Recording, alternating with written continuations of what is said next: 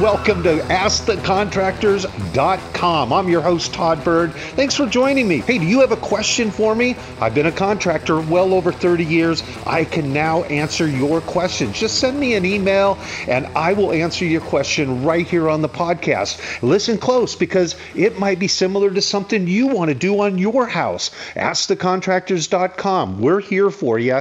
Send me your question. The advice is not going to cost you a thing. So please send me your question and I want to know what's going on. Hey, I got another question here I want to share with you today. It comes from Angela. Now, I tried to get Angela on the line to find out where part of the country she's calling me from, but it doesn't really matter. Uh, that's just my curiosity. But here's her question How to measure an exterior square footage for billing purposes? Well, I know in California, and that's why it's always important to know where you're from. Sometimes people do things a little differently around the country. I know that when we measure the square footage of, of uh, uh, homes, uh, sometimes we just go to room to room and measure it 12 by 15, 10 by 11, and, and, and kind of guesstimate our square footage. But the proper way is to measure the exterior of your building and times it by length times width. And then any outpoppings you have, those you can measure separately and add in the square footage. But when you're appraising a home, the square footage is always taken from the exterior measurement.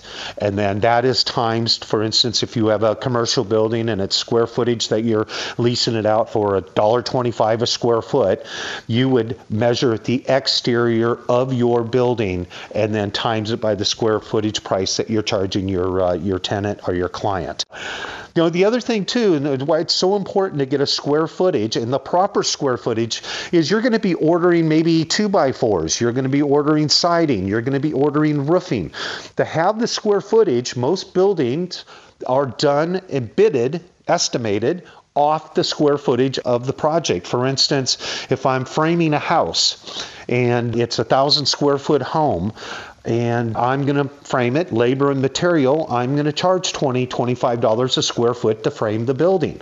So it just makes it fair and it makes it more accurate when you're getting multiple bids. So square footage is very, very, very important. So I hope that answers your question. It's very simple to do. You could do it on your own but always verify. Make sure you're measuring uh, an accurate measurement when you do that, so that you're not overcharging someone and uh, or shoot, shooting yourself in the foot and not charging enough. Give me some feedback. Uh, I'd like to know uh, what you thought of my answer. And anytime I can help anyone with questions like this, please send me a question, askthecontractors.com, and I'm going to answer it for you right here on my podcast show.